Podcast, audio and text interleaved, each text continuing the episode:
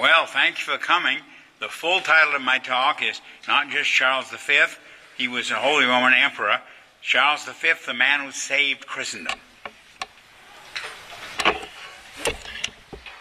He was a small man with pinched adenoidal features, a big lower lip, and an ugly underslung jaw, which caused him to speak with difficulty all his life.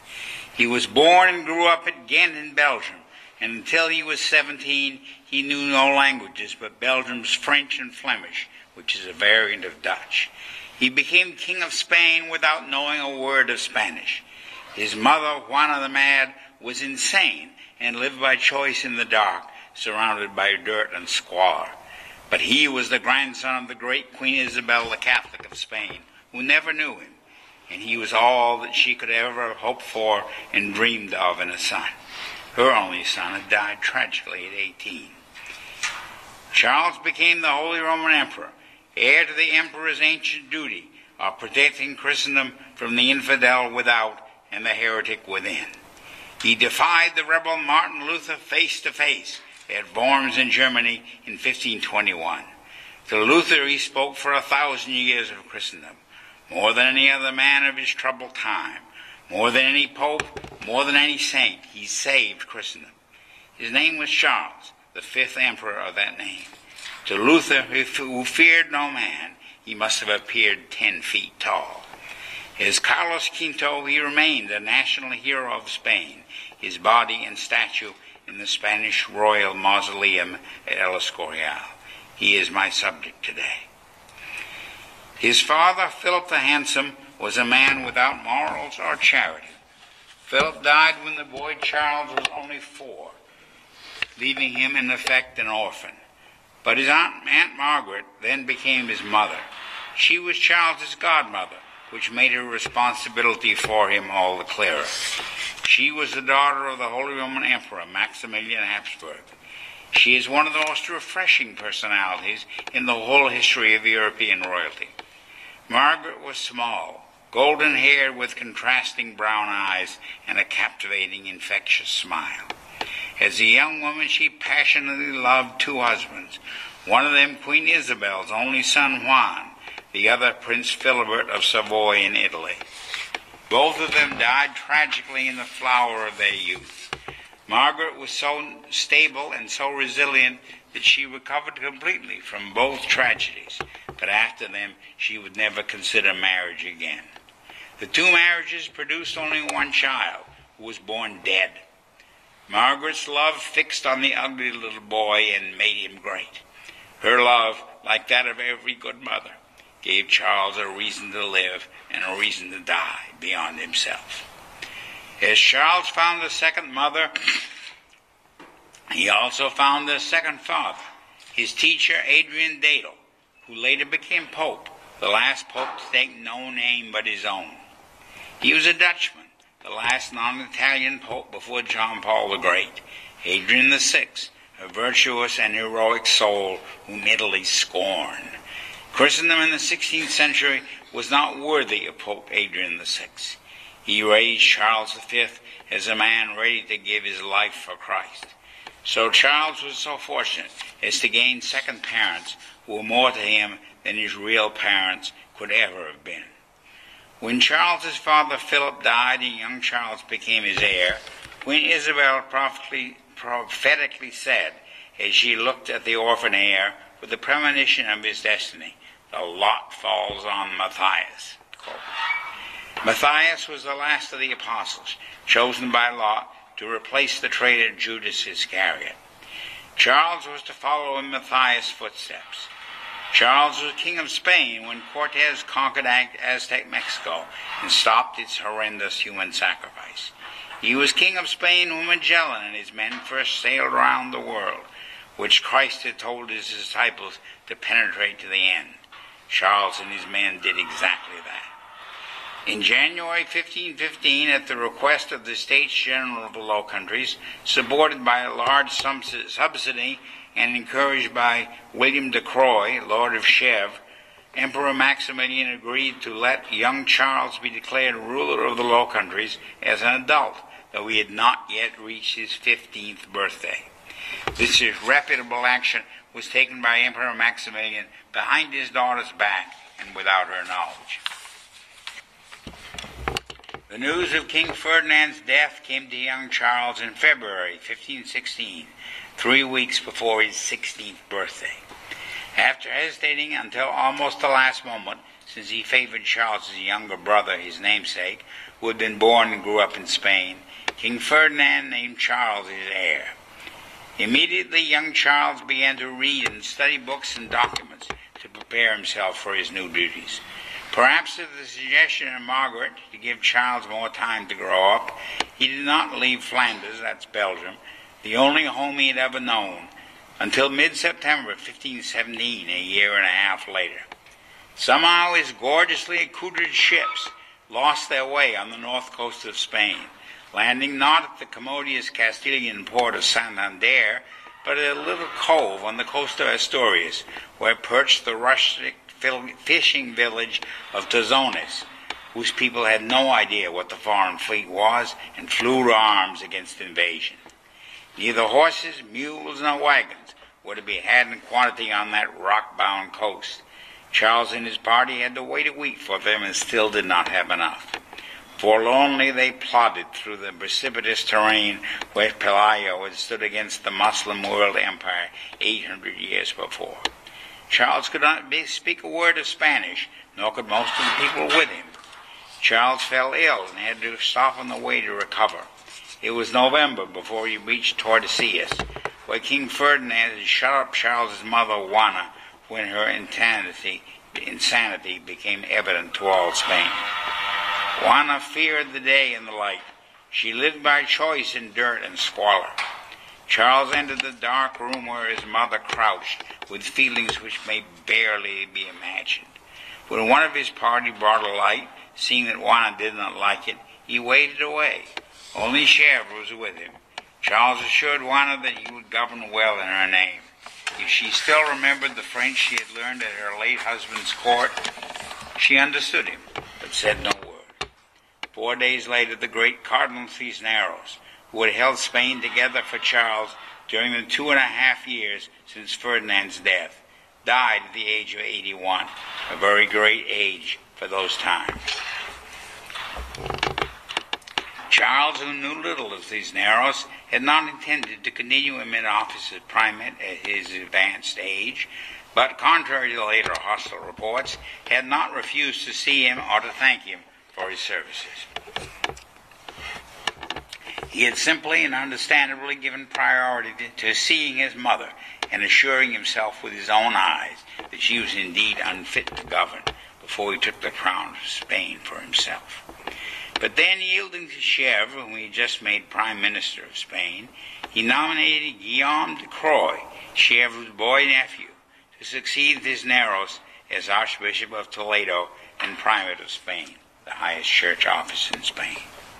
To the fury of the Spaniards, who had loved and greatly respected this man, Cisneros, who had reformed the church in Spain so thoroughly that Luther's heresy which fed on church corruption, could never gain a foothold there.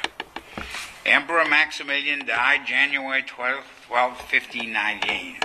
When the news of his death reached Rome, Pope Leo X took an action which starkly reveals how deeply the Renaissance popes had sunk into the swamp of political intrigue at the expense of the reputation and the good of the Church. He directed his saintly legate in Germany, Cardinal Cajetan, just three months after his bruising encounter with Luther, which I described in my lecture in February on the Protestant revolt, to oppose Charles as emperor and to support the candidacy of one of three alternatives Elector Frederick of Saxony, the protector of Luther, elector Joachim of Brandenburg, or King Sigismund I of Poland. The reason for this appears to have been the long standing policy of the popes that the Holy Roman Emperor whose jurisdiction included much of northern Italy, should not also rule the kingdom of Naples in southern Italy, which for some fifty years had been attached to the Spanish crown. Reasonable though this policy had been in prior circumstances, for the Pope now to favor Luther's protector, Frederick of Saxony, over the uncompromising Catholic Charles was folly.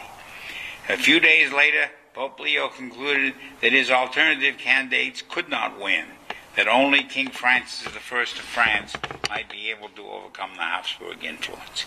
He told his legate in France to promise King Francis his full support, while repeating that he favored the election of anyone other than Charles. Meanwhile, the Pope, in his capacity as temporal lord of the papacy, had negotiated treaties of alliance with both monarchs. In early March, Pope Leo authorized King Francis I to promise the archbishops of Cologne and Trier cardinals' hats if they would vote for King Francis as emperor, and himself promised to make the Archbishop of Mainz permanent papal legate in Germany if he voted for Francis. The three archbishops were all among the seven imperial electors. When pressure was added to these blandishments in early April, the archbishops backed away from the Pope, and by mid April, Leo realized that he could not prevent the election of Charles as emperor. German national feeling was aroused against papal and French interference in the imperial election, and support for Charles at all levels in the empire was rapidly growing. At this time, Charles's homeland of Flanders, that's Belgium, uh, was part of the Holy Roman Empire. So, despite his Spanish blood, Charles was looked upon as a native son. After a last flurry of messages to Elector Frederick of Saxony, urging him to become a candidate, Luther or no Luther, which received no response. In the formal withdrawal of King Francis I from the contest, it was all over. On June 29, 1519, at the very moment of his disputation at Leipzig uh, with Eck, uh, the, the, disputation at Leipzig of Eck with Karlstadt and Luther, which I described to you in my lecture on the Protestant Revolt. Charles was elected to Holy Roman Empire at Frankfurt with the votes and support of all the electors except Joachim of Brandenburg and the reluctant consent of Pope Leo X, whose ill-starred papacy Charles was to save. When this happened, Charles was only 19 years old.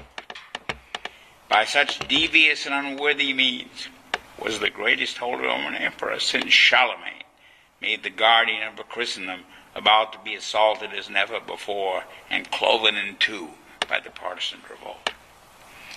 News of his election as emperor reached young Charles of Spain in Barcelona on July 6. He decided at once to leave Spain as soon as possible, both for his imperial coronation in Germany and to familiarize himself firsthand with Germany, a land which he never visited. Probably he knew enough about Germany and its divisions to realize that they could go from bad to worse very quickly without the imperial presence and active influence. But Charles never considered staying in Germany or Flanders permanently, though Flanders was his childhood home.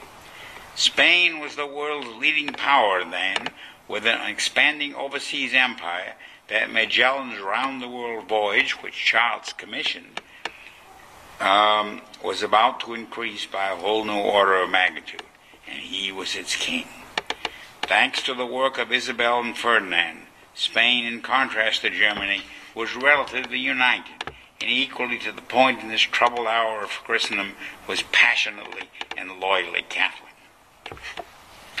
My old friend Fritz Wilhelmsen used to speak about people being lyrically Catholic, and that's the way the Spanish were in those days. But most of the Spanish did not yet really trust their young king. He was too foreign, appeared too immature. If you've seen pictures of him, you know what he looks like. He did not look very inspiring eh. and he still did not speak their language well. He seemed too much a captive of his alien entourage. They expected his foreign advisers to get him away and keep him away, using Spain as a milch cow for their own greed and political ambitions. On July 12, Charles's new chancellor, Mercurino Gattinara, whom his Aunt Margaret had brought from Savoy in Italy with the highest recommendation, presented him with a memorandum on his prospects and duties as the temporal head of Christendom, stressing the importance of unifying Christendom under his leadership and urging that he take care not to entrust too much power in Spain or Germany to fellow natives of the Low Countries. On the Emperor and the Pope, Chancellor Gattinara said, quote, The duty uh, was imposed on of extirpating all errors among Christian peoples, of establishing universal peace, of undertaking a general crusade against the Turks, and of bringing all things into better order and condition. In war and in peace, these two powers, the empire and the papacy, must be indissolubly, indissolubly bound together, and by their unanimity hold out to all true believers the assurance of a better future. At the end of October 1519, Charles announced that he would leave Spain for Germany the following March to be crowned emperor and to hold a diet. Diet was an assembly of the principal lay and clerical dignitaries of the Holy Roman Empire. Right. In February 1520, he summoned the Cortes, that's the Parliament, of Castile to meet at Santiago de Compostela to vote funds for his support. Since Santiago de Compostela is located far up in the mountains of Galicia, in the northwestern corner of Spain, to travel there in winter would be very difficult, expensive, and time consuming. No Cortes in the history of Castile had ever been held in Santiago de Compostela. The reason for holding it there was simply that sailing from the North Galician port of La Coruña was the quickest way to reach England where Charles was going to meet King Henry VIII of England on his way to Germany. Resolved to get his requested appropriation with a minimum of delay and to defer all considerations of Spanish local problems until his return, Charles prohibited the towns from sending anyone to Santiago de Compostela to petition him, except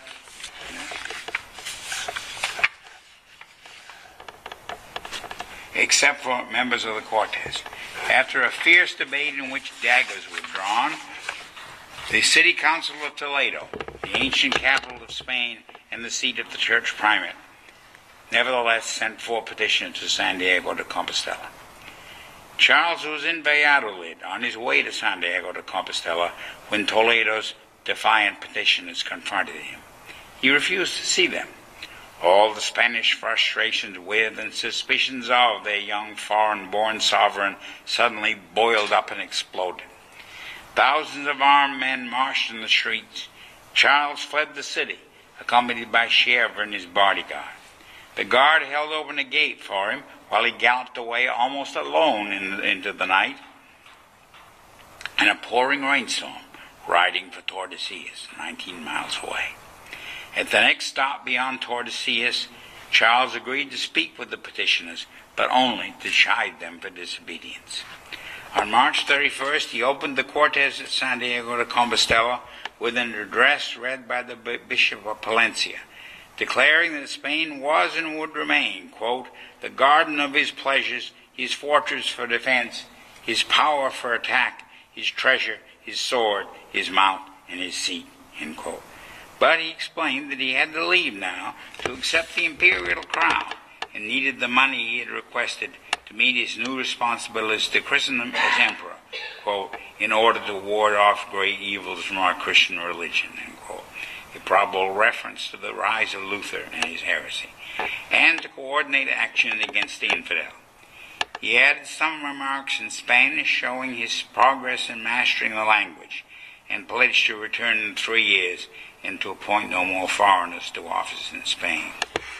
He was to return in the allotted time and maintain his primary residence in Spain for the rest of his life, dying there in the monastery of Yuste on, years later. On Palm Sunday, April 1st, he ordered the Toledo petitioners out of Santiago de Compostela. When this news arrived in Toledo, the proud ancient capital of Spain rose in rebellion against Charles in the name of the king, the queen, and of the community. By the queen they meant poor insane Juana.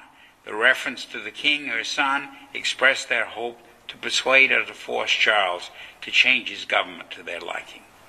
The rebels took control of Toledo and its castle. Its castle was the most impregnable in Spain and all Europe, was to hold out for two months in 1936 against the full panoply of modern warfare artillery, flaming gasoline, aerial bombardment, and two and a half tons of TNT exploded in an underground mine. At the Cortes, Charles faced continuing dogged opposition to voting the funds he had requested. He gradually broke down the opposition with bribes and promises of public office, but this took so much time that he had to move the Cortes to La Coruña, his intended port of departure. Only there did he finally obtain a plurality of the votes of 16 cities of Castile, eight voting for the subsidy, five against, with one divided and two abstentions. Charles announced to the, Cortes that his old teacher, Adrian Dedel, would, would govern Spain in his absence. This seemed a breach of his promise to appoint no more foreigners to public office, though it was not a permanent appointment and had probably been decided before he made the pledge. Few were prepared to listen to any recounting of Adrian's many virtues, nor was Charles in any mood to make concessions after he heard of the revolt in Toledo. As the world and Martin Luther were to find out, Emperor Charles V, whatever he might look like, was not a man to be pushed around. He departed from La Coruña in, uh, on May 20th in a cloud of anger and mutual recrimination, and ill augury for his future as King of Spain and Emperor of Christendom. Charles's haste to leave Spain at this critical juncture was not due so much to his impending coronation, which did not take place until October, but because he believed it essential to stop in England on the way to Germany and to confer there with England's King Henry VIII and Henry's wife, Charles's aunt, Catherine, Queen Isabel's youngest daughter, called by the English for her father's home country, Catherine of Aragon. Before Henry went to France for a much heralded meeting with his King Francis I on what came to be known as the Field of the Cloth of Gold. Catherine and Isabel are both subjects for later lectures in this series. Francis' hostility to Charles has been evident in his unsuccess- had been evident in his unsuccessful attempt to prevent his election as emperor. The two men were to be enemies all their lives. An alliance between France and England could pose a major threat to Charles. The date of his meeting between the date of the meeting between Henry and Francis was already set. Charles thought that he had to get to England before it.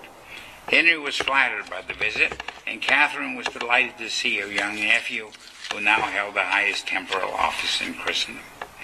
Charles and his advisers regarded the meeting as a diplomatic success. Meanwhile, behind him, the spark from Toledo had fired a conflagration throughout Spain. The Cortes deputies who had voted the funds Charles requested found their property and even their lives threatened. This is one of the greatest rebellions in Spanish history. Adrian did his best, but this was a crisis that no foreigner, however just and holy, could subdue. Charles's retention of authority in Spain, and through that, considering the condition of Germany, riven by Martin Luther's heresy, his whole future depended on the loyalty and energy of one man, Inigo Velasco, Constable of Castile. Though this was primarily a revolt of townsmen, many of the nobles were sympathetic, and few were willing to risk their lives and property in a fight to the finish with an aroused populace based on strongly defended walled cities. In political Spain, there has always been a tendency to anarchy, crossing with a tradition of intensely personal loyalty to the monarch. Queen Isabel could walk into the rebellious city of Segovia with only two companions and be expected to instantly obeyed, as she was. Charles had not yet been able to arouse any such loyalty to his person, but there was still the tradition of loyalty to the royal office, which Queen Isabel had done so much to strengthen. Without a king or queen to serve, the rebels would ultimately be vulnerable to the pressure of that tradition. Consequently, the more perceptive among them realized from the beginning that they had to have the sanction, or appear to have the sanction, of insane Queen Juana for their rebellion, while convincing the people that she was not so mentally ill as had been said. Tordesillas, where Juana was confined, joined the rebellion in August, and rebel leader Juan de Padilla met with Juana, saying that the rebels would serve and defend her. She seemed to accept their fealty, but when asked to sign a statement approving their rebellion, she would not. Indeed, for years Juana had refused to sign papers of any kind, and she would never sign any for the rebels. She was almost fully out of touch with reality. At one pathetic moment, she said to her interrogator, quote, Believe me, all they tell me and all I see seems to me a dream, end quote. At this point, Adrian was reduced almost to despair, writing to Charles, quote, As to the affairs of this realm, they are apparently going to total ruin if God lay not his hands specifically to the remedy and the quieting of them. But Adrian was not a man of war. He had not taken the measure of the iron tenacity in battle of Spaniards committed to a cause.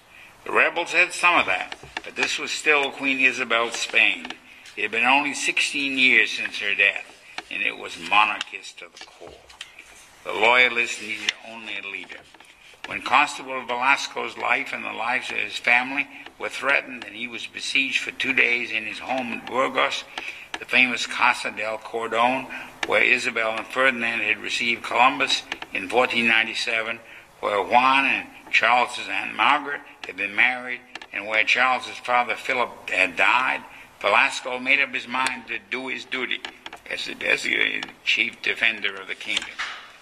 Informed a few days later that Charles had appointed him co-regent with Cardinal Adrian, who was now imprisoned in Valladolid, Velasco responded with a great surge of loyalty and commitment.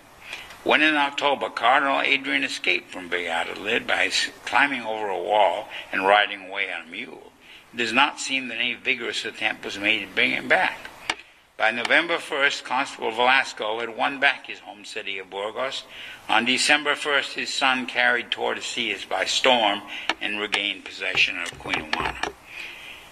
By January, by January 1520, the rebels were beginning to divide. The more responsible among them were horrified by the actions of Bishop Antonio de Acuna, of Zamora, who had descended on the town of Magaz between Burgos and Valladolid and totally destroyed it after going to its church and taking all objects of value in it, including a robe which had adorned an image of the Blessed Virgin Mary. Even in Toledo, voices were being raised against continuing revolt and were not silenced when the council sent Bishop Acuna to keep the city under its control. On February 15th, the renegade bishop plundered the churches of Valladolid to get money to pay his army taking, quote, chalices, patens, tabernacles, and censers of silver, and dividing them among the soldiers and cavaliers who went through the streets censing and singing with the tabernacles, end quote. As the Republicans found out in the Spanish Civil War in 1936, it's very dangerous to do this sort of thing in Catholic Spain. And this was 1520, more than 400 years closer to Christ.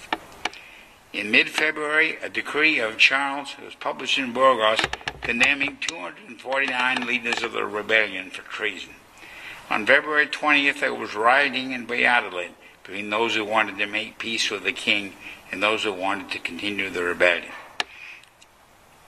On March 10th, Pedro Lasso de la Vega, a Toledan who was president of the Royal Council, changed sides and declared his support for Charles.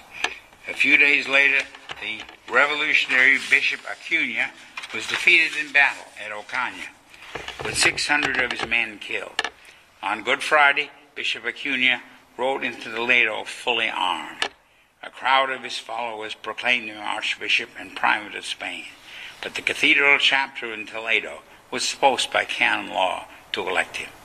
The chapter heroically refused, its members crying out to the menacing crowd a typically Spanish defiance. We have already swallowed death. Do what you will. On April 22nd, Constable Velasco reviewed a now imposing royal army of 6,000 foot and 2,400 horse, and with it he triumphantly crushed the rebellion at the Battle of Villalar the next day, which is Queen Isabel's birthday, at almost the very moment when Charles was confronting Luther face to face at the Diet of Worms in Germany, a stand which, when the Spanish people came to know of it, enshrined his place in their hearts forever. On April 18, 1521, came the hour of decision. Emperor Charles summoned Martin Luther to face him at the German city of Worms. The two men confronted each other. They saw each other for the first time on April 17th, the day before. But Charles, one look was enough. This little monk will never make a heretic out of me, he declared emphatically to his escort. Charles demanded that Luther recant his errors. Luther squared his soldiers, shoulders, set his face, looked Emperor Charles in the eye, and said, quote, If then your majesty and rulers ask for a simple answer, I will give it without horns and without teeth, as follows. Unless I am shown by testimony of Scripture and evident reasoning, I do not accept the authority of popes and councils alone, because it is established that they have often erred and contradicted themselves, which, by the way, is a lie. Unless I am overcome by means of scriptural passage, the scriptural passages I have cited, unless my conscience is taken captive by the word of God, I am neither able nor willing to revoke anything since to act against conscience is neither safe nor honest. God help me, amen. The dialogue was at an end, and at least for that day, the crowd streamed out, many cheering Luther, who raised his arms and swung them in the German signal of victory, shouting, I've come through, I've come through. But some Spaniards in the courtyard of the palace where the confrontation had taken place, watching him go, cried, To the flames! Spanish Catholic soldiers were to meet Lutheran Germans on the battlefield for the next 127 years as they fought out the irreconcilable division made clear this day. And Emperor Charles, who had adopted Spain as his country, now knew the full magnitude of the challenge he faced and the duty he bore. That very night, Charles wrote out in his own hand, in French, one of the two languages he had first learned as a child in Belgium his own declaration to counter Luther's. It was read in the Diet the next morning at 8 o'clock. Though not nearly so well known as Luther's statement, it deserves to be known and remembered. No more eloquent, impassioned, heartfelt words were ever spoken by a ruling sovereign at a turning point in history. Quote, You know that I am born of the most Christian emperors of the noble German nation, of the Catholic kings of Spain, the archdukes of Austria, the Dukes of Burgundy, who were all to the death true sons of the Roman Church, defenders of the Catholic faith, of the sacred customs, decrees, and uses of its worship, who have bequeathed all this to me as my heritage, and according to whose example I have hitherto lived. Therefore, I am determined to hold fast to all that has happened since the Council of Constance. For it is certain that a single monk must err if he stands against the opinion of all Christendom. Otherwise, Christendom itself would have erred for more than a thousand years.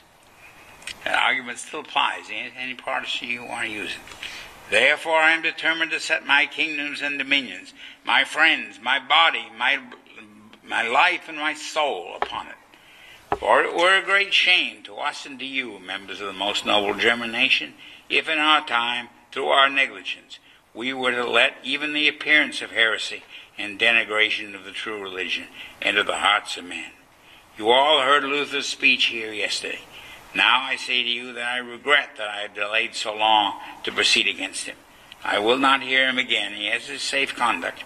From now on I regard him as a notorious heretic, and hope that you all, as good Christians, will not be wanting in your duty.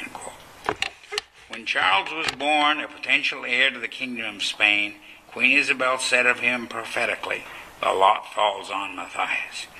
Matthias was the last apostle, chosen by lot to replace the traitor Judas. Christ had, char- Christ had charged his apostles to bring his new doctrine to all nations. Charles was to bring it to nations and peoples Apostle Matthias had never dreamed of. It was Charles who sent Hernan Cortez to smash the satanic empire of Aztec Mexico, built on human sacrifice, making it a place which the Mother of God could visit as Our Lady of Guadalupe. It was Charles who sent Magellan and his men to make the first voyage around the world, and it was Charles who saved Christendom, almost single.